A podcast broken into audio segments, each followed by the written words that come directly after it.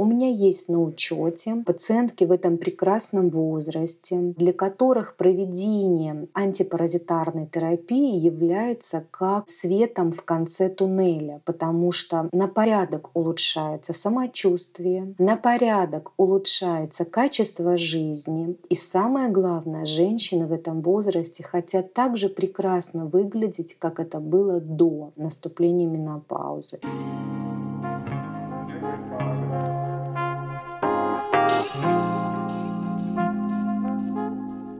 Добро пожаловать на подкаст «Начало». С вами его ведущая Юлия в поисках женского здоровья и душевного равновесия.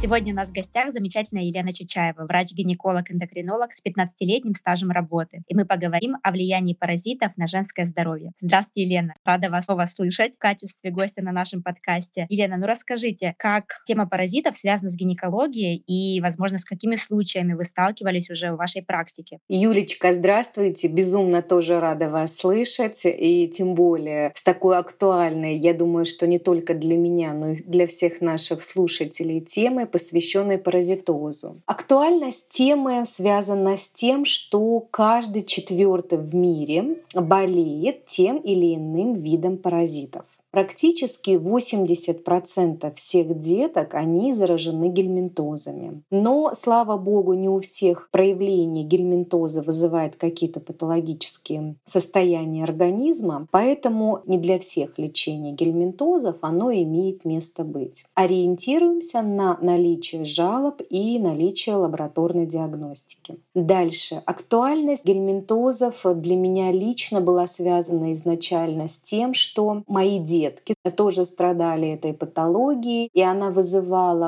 определенные смежные патологии со стороны органов щитовидной железы, со стороны органов желудочно-кишечного тракта. Даже качество зубов у нас страдало, потому что были гельминтозы в высоком титре. И вот мне, будучи врачом-гинекологом, пришлось очень э, детально углубляться в тему паразитозов. Информации всегда по паразитозам мало. Даже если она есть, она такая очень разношерстная, а специалистов не так много, поэтому ну, как бы пришлось этим вопросом заняться вплотную самостоятельно. Когда я стала углубляться в азы паразитологии, у меня сразу в голове возникла параллель между гинекологическими заболеваниями и заболеваниями на фоне гельминтоза. И вот эта параллель, она стала как бы с каждым днем усиливаться, потому что я стала назначать дополнительные методы исследования своим пациентам с гинекологическими заболеваниями. Я стала включать в схему лечения препараты для профилактики и лечения паразитов. Я получила еще более лучшие, такие, скажем, результаты, когда самочувствие пациентов оно улучшалось в разы, особенно когда речь шла о хронических воспалительных заболеваниях. Это всегда благодарные глаза пациентки, когда ты ее излечишь от Э, многолетних вот этих рецидивирующих воспалительных заболеваний. Поэтому параллель между паразитологией и гинекологией, она очень прямая. Зависит это от следующих факторов какое количество паразитов присутствует в организме человека. Раз. Дальше. На 98% генетический материал паразитов очень схож с материалом человека. Они как бы строят себя из нас. И вот это качество дает им возможность хорошо скрываться от иммунной системы. Это качество дает им длительно находиться в организме незамеченными и вызывать свой патогенный эффект. Дальше. Значит, как же это проявляется в гинекологии? А проявляется это нарушением микрофлоры во влагалище, нарушением микрофлоры в цервикальном канале, нарушением микрофлоры в полости матки. И очень часто ко мне пациентки обращаются с такими жалобами, как рецидивирующий кандидоз, рецидивирующий герпес. И лечение стандартное для кандиды и для герпеса, оно, как правило, бывает неэффективным, либо мало малоэффективно. Дальше. Недержание мочи, особенно в ночное время, болезненный половой контакт, нарушение менструального цикла, анальный зуд, особенно он очень часто присутствует у деток. Затем частые аллергические реакции. Очень характерно даже во время беременности вот этот тяжелый токсикоз, снижение артериального давления, какие-то частые обмороки. Вот это все связано с тем, что паразиты вызывают интоксикацию в нашем организме. И как результат интоксикации обостряется та хроническая патология, которая присутствует у женщин, мужчин и у детей в частности.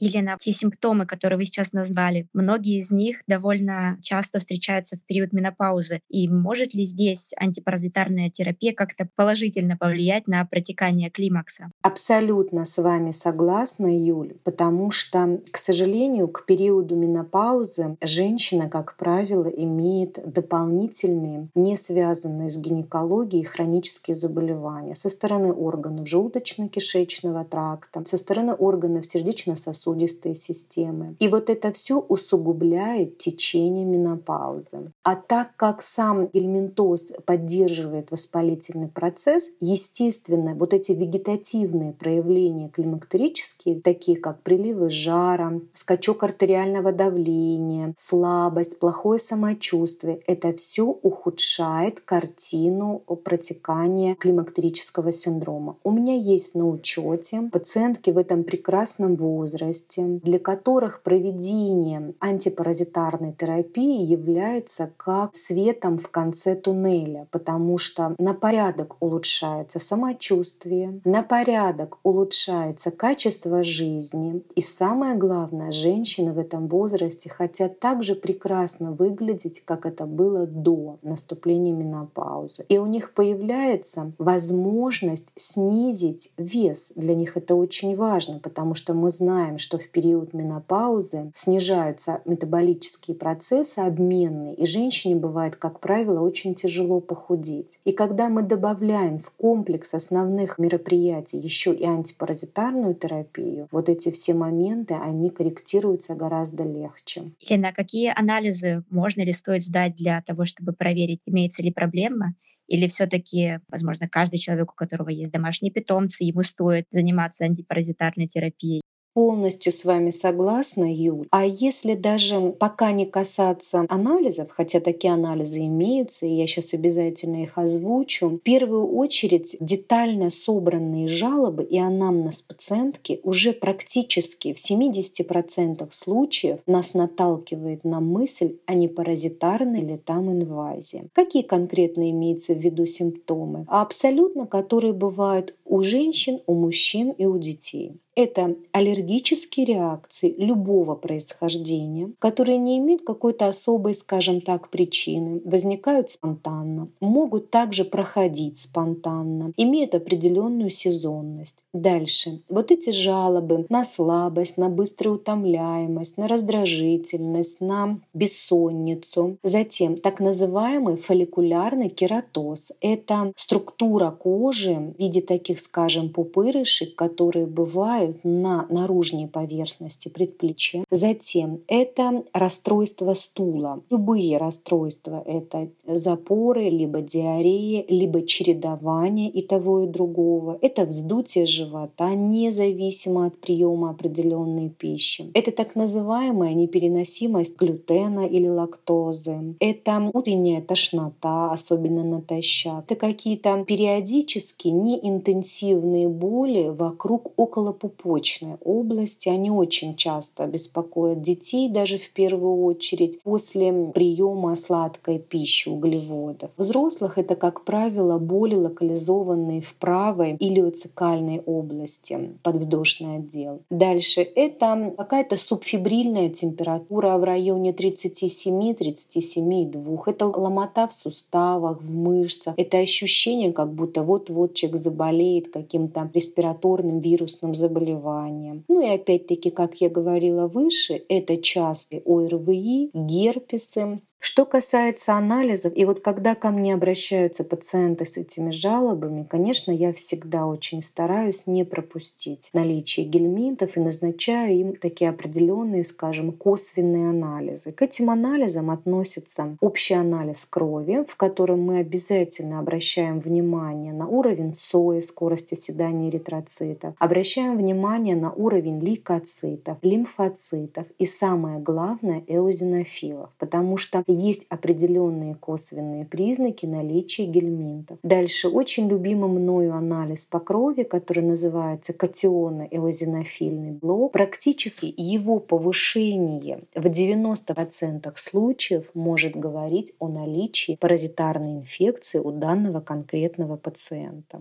И еще таким довольно специфическим анализом является повышение иммуноглобулина Е, который также насторожит доктора. Раззвуковые могут быть признаки. Иногда при хорошем оборудовании ультразвуковом можно видеть наличие кист, допустим, в молочной железе, кист в малом тазу, кист в печени особенно, в поджелудочной железе и наличие внутри этой кисты определенных инородных тел. Также вот у меня недавно была пациентка, с кистами в шейке матки, с определенными такими включениями внутри этой кисты. И я ни в коем случае не исключаю наличие этих паразитарной инвазий. Почему она очень актуальна для гинекологии, в частности, да, наука близка к моему сердцу? Потому что анатомическое расположение органов малого таза и кишечника, оно очень тесно взаимосвязано. И вот при наличии воспаления в кишечнике за счет гельминтов это воспаление всегда поддерживается в полости малого таза. Как мы это видим в клиническом проявлении? Мы видим наличие полипов в полости матки. И очень часто полипы являются даже, не скажем так, не дисгормональными нарушениями, да, как принято это раньше считать, а полип является причиной полительного, вялотекущего, длительного процесса в полости матки. И совсем не исключено, что этот длительный воспалительный процесс связан с паразитарной инвазией. Что касается прям специфических методов исследования на гельминтозы, как вы, Юля, совершенно правильно заметили, особенно люди, у которых есть домашние любимцы, питомцы, люди определенных профессий, общепита, которые имеют тесный контакт, ну, допустим, ветеринары, да, люди, которые имеют тесный контакт с крупным рогатым скотом. Это все люди в группе риска. Кал на яйцеглист, кал на определение паразитов, Затем очень мною любимый специфический анализ на определение антител к гельминтозам. Вот он выполняется в городе Москва, на Малыгина, дом 20. Там есть прекрасная лаборатория, которая ориентирована на эти исследования. Количество гельминтов там разное. Есть 10 показателей, есть 19, есть 26 такой расширенный показатель. И я как бы стала замечать, что если раньше определенные виды гельминтов для нашей как бы Российской Федерации были в диковинку, то сейчас, к сожалению, вот последний год-полтора наблюдается такая тенденция, что мы часто обнаруживаем такие редкие формы гельминтов у человека. Поэтому, когда я назначаю, я стараюсь расширять этот спектр, чтобы не пропустить ни одну патологию. Все-таки список анализов такой довольно широкий. И обязательно ли всегда сдавать анализы или можно теоретически с определенной периодичностью заниматься, например, антипаразитарной профилактикой, чтобы себя как-то оградить от э, паразитарной инвазии? Когда приходит конкретно пациентка с жалобами, мы не можем абстрактно назначить назначить ей такую, знаете, как профилактическую терапию антипаразитарную, потому что мы можем, первое, не попасть в возбудителя, второе, убрать крупные половозрелые формы с помощью да, специальных препаратов антипаразитарных, но через какое-то время, через месяц, через два подрастают личиночные формы, которые также дорастают до крупных и продолжают свою такую вот миссию. И самое интересное, они настолько умны, да, я бы выразилась, гельминты, что когда они начинают погибать, они подают специальный сигнальный белок для своих вот личиночных форм, для того, чтобы развитие размножения было побыстрее, чтобы вот сохранить общую популяцию. Поэтому, на мой взгляд, конкретно выявить возбудителя, пролечить его, а вот дальше, Юль, заниматься конкретно профилактикой.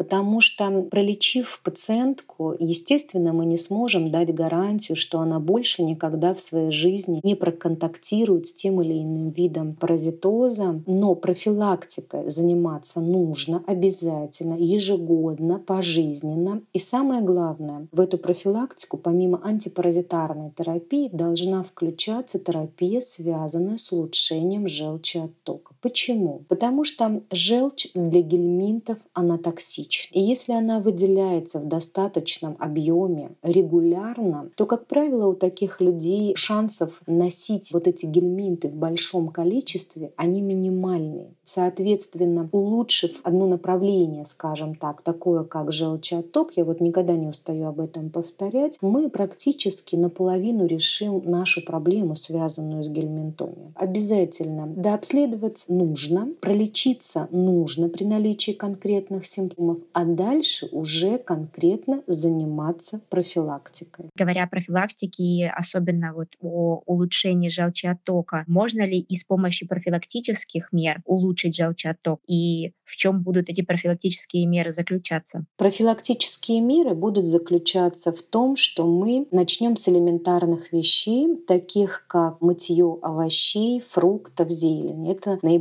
важный момент, потому что мы все в рационе ежедневно используем их. Недостаточно бывает промыть одной водой. Необходимо и фрукты, и овощи, и зелень замачивать в растворе соды, в растворе уксуса минут на 20 на 25. Благодаря этому мы добиваемся того, что при наличии, допустим, той же яйцескорида на данных овощах и фруктах под действием соды и уксуса оболочки будут разрушаться. И если уже в таком виде даже попадает гельминт в организм, он является не совсем жизнеспособным и вместе с желчью, скаловыми массами выходит из организма. Это первое. Второе. Естественно, мы не можем пить воду, которая не очищена. Соответственно, стараемся пить воду из фильтра или покупную воду. Дальше. Не купаемся в природных водоемах, потому что это один из частых способов заражения гельминтами через мочевыделительную систему, в частности, шистосомозом. И, к сожалению, у меня есть на практике такая пациентка, прекрасная девочка, которая 15 лет страдала рецидивирующим циститом, но обратилась она ко мне совершенно по другому поводу, обратилась она ко мне по поводу отсутствия желанной беременности в течение трех лет.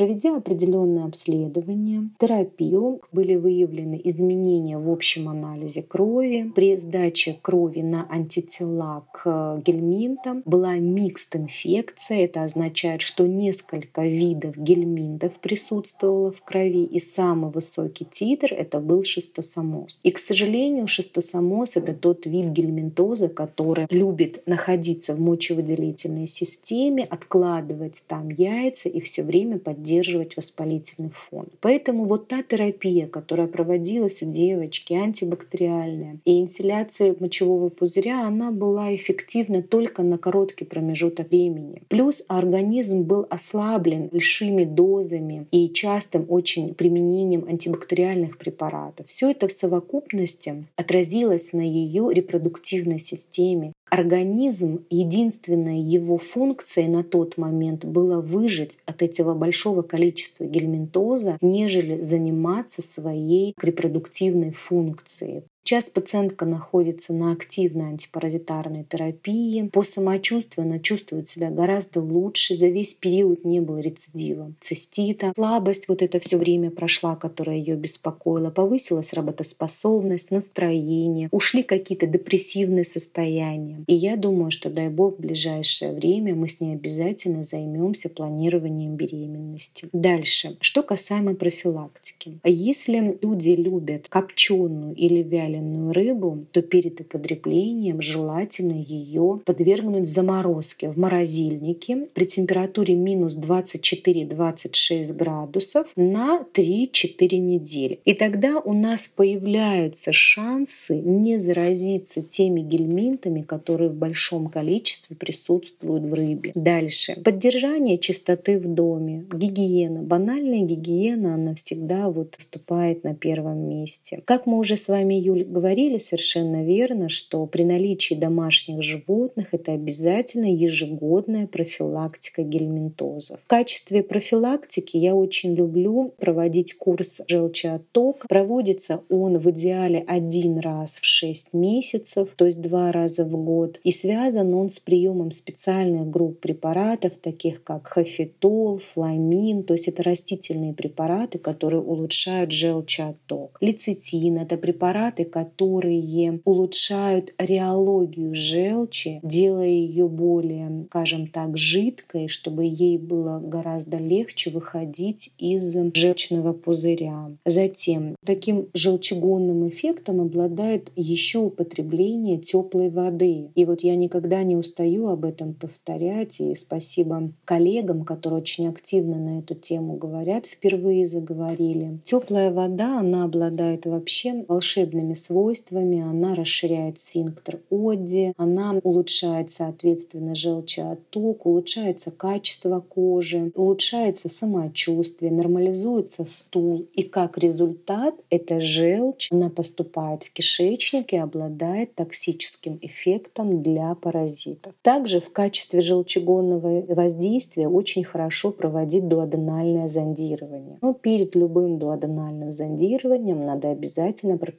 проконсультироваться с доктором. Очень люблю своим пациентам, у которых нет в анамнезе желчекаменной болезни, назначать с целью профилактики проведения дюбажа хотя бы один раз в 6 месяцев после проведенного ультразвукового исследования органов брюшной полости. Ну, как выглядит, да, Юль? Дюбаш. Он выглядит так, что пациентка встает в 6 утра, выпивает 200 мл минеральной воды, выпивает 2 таблеточки ножпы, берет грелочку, наливает туда водичку температурой 40-42 градуса, прикладывает грелку к правому подреберью и ложится на правый бочок где-то на час Затем она дальше встает и занимается уже своими делами. Вот такой вот дюбаш необходимо выполнять приблизительно два раза в неделю в течение одного месяца, а затем можно уже будет перейти на такие специальные, допустим, желчегонные сборы номер три для взрослых там, или номер два для детей, которые совершенно доступно продаются в аптеках. Заваривать их по схеме по 10-15 минут и пить как чай. Вот эти вот элементарные методы профилактики, они помогут обязательно вам для того, чтобы вы могли защитить свой организм и организм своих близких от токсического воздействия гельминтов. И даже если этот гельминт попадает в ваш организм, шансов остаться в нем и паразитировать, естественно, у него гораздо меньше. Поэтому не пренебрегайте этими простыми способами профилактики. Это поможет вам сохранить здоровье, это поможет вам заниматься детоксом. Это поможет вам обрести то свойство кожи, волос, которое вы так хотите. И это поможет быть вам легкой, веселой, жизнерадостной, со всеми вытекающими отсюда последствиями.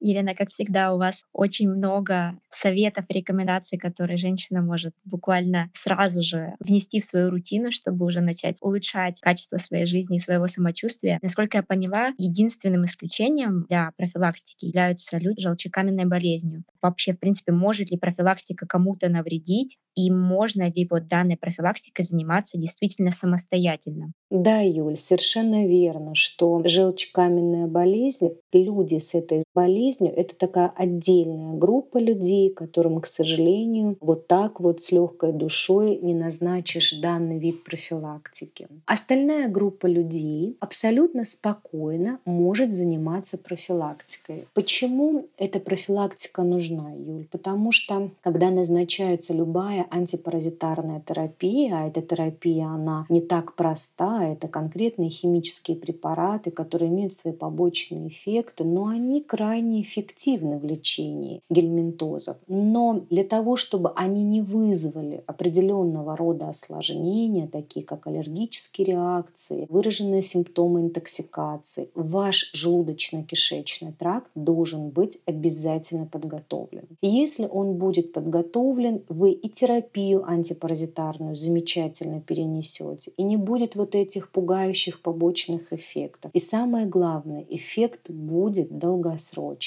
Даже, знаете, Юль, я бы призвала всех людей заниматься желчеоттоком, потому что практически в 90% случаев люди страдают нарушенным током желчи. Они просто, ну как бы не все об этом знают, потому что не у всех выраженные симптомы. Поэтому это очень такое благородное дело даже с целью профилактики определенных онкологических заболеваний.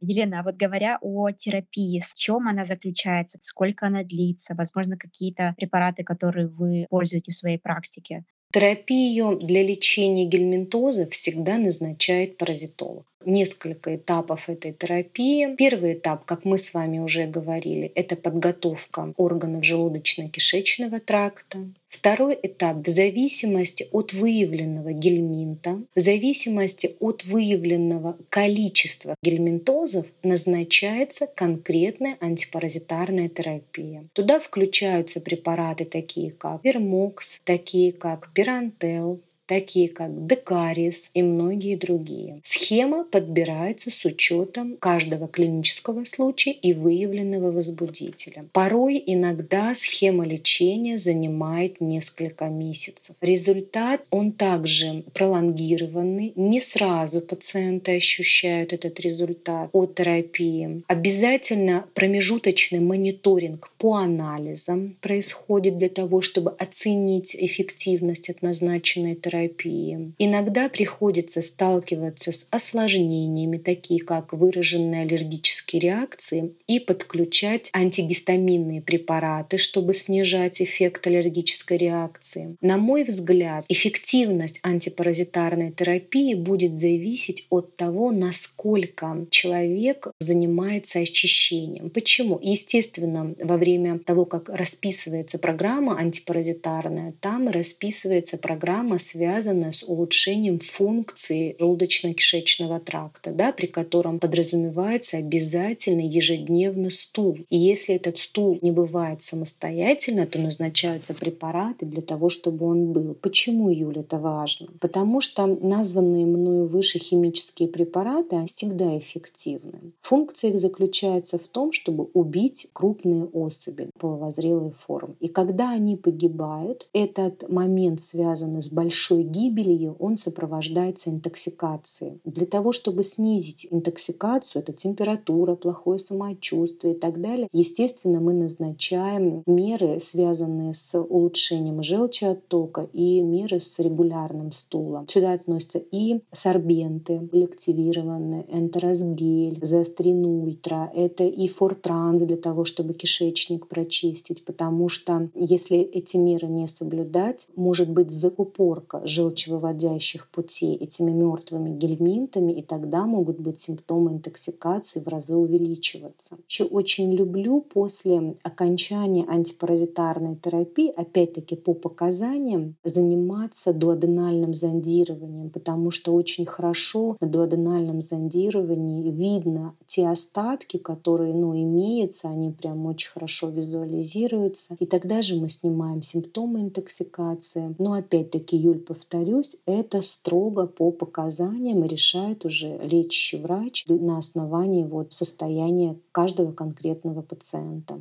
Елена, спасибо вам большое еще раз, как всегда, за такое огромное количество полезной, интересной информации. Скажите, пожалуйста, многие слушатели наши уже вас точно знают, но на всякий случай для тех, кто только присоединился, захочет найти вас в интернете или в Москве и выйти с вами как-то на связь, возможно, воспользоваться вашими услугами. Где можно вас найти, как вас найти? Спасибо, Юль, большое за такие теплые слова. Я принимаю в Москве, принимаю я метро Пролетарская, улица Волгоградский проспект, дом 2. У меня есть активная страничка в интернете, в Инстаграме, доктор Чучаева на латыни написанная. Поэтому с огромным удовольствием помогу обязательно. Пишите, записывайтесь на прием. Но мне бы хотелось, Юль, в завершении нашего с вами разговора сказать одну вещь. Люди очень сильно пугаются этих гостей, которые живут у них в организме. Но я хочу вам сказать, пугаться ни в коем случае не нужно. Знать нужно конкретно, что беспокоит вас и что является причиной. Потому что чем быстрее вы избавитесь от паразитарной инвазии, тем, во-первых, легче будет. Почему у деток гораздо легче проходит лечение? Потому что период нахождения гельминтов он небольшой. Тем гораздо качественнее будет ваша жизнь. Поэтому ни в коем случае не нужно бояться, не нужно замыкаться в себе. Нужно обязательно узнать ситуацию до конца и провести достойные меры лечения и профилактики. Елена, спасибо вам еще раз большое. И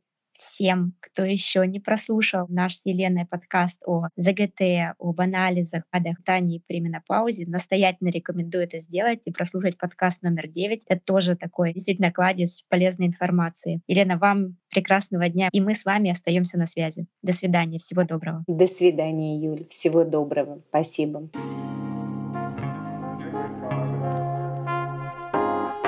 Я буду очень рада обратной связи, вашим вопросам и пожеланиям в разделе отзывов. Если вам понравился наш подкаст и у вас есть родственницы или подруги, кому он может быть полезен, пожалуйста, поделитесь.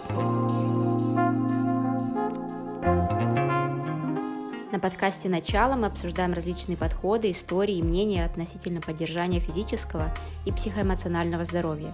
Мы не даем конкретных рекомендаций, мы не знаем конкретно вашей истории, Поэтому перед тем, как внедрять услышанное в свою жизнь, изучите эту тему подробнее сами и при необходимости проконсультируйтесь со своим лечащим врачом. Будьте здоровы!